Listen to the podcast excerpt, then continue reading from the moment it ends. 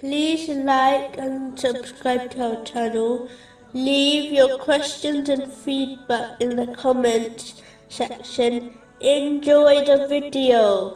in a narration found in Jami At Tirmizi, number 2417, the Holy Prophet Muhammad, peace and blessings be upon him, warned that a person's feet will not move on Judgment Day until they answer five questions.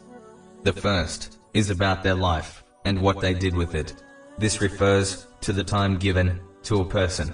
A Muslim should understand the reality of death, that it often comes at an unexpected time. A Muslim should not assume they will reach elderly age, as many die before this occurs. In reality, no matter what age one reaches, everyone admits that their life went by in a flash. A Muslim should not believe they will obey Allah, the Exalted, such as attending the mosques when they reach elderly age, as this is wishful thinking. Even if one reaches this age, as they were too engrossed in the material world during their life, the change in their environment will have little positive effect on their character and obedience. A Muslim should instead utilize the time they have been granted instead of delaying by obeying Allah, the Exalted, by fulfilling His commands, refraining from His prohibitions, and being patient with destiny, according to the traditions of the Holy Prophet Muhammad, peace and blessings be upon him. The next question will be about their knowledge and what they did with it.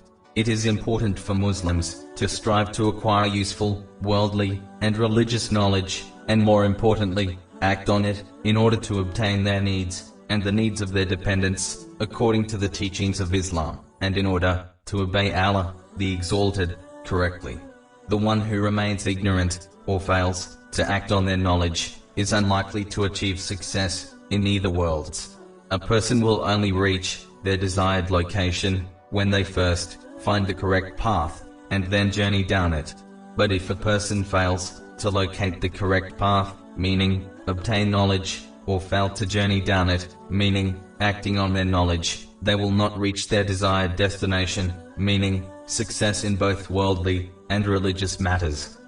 The next podcast will continue discussing this narration.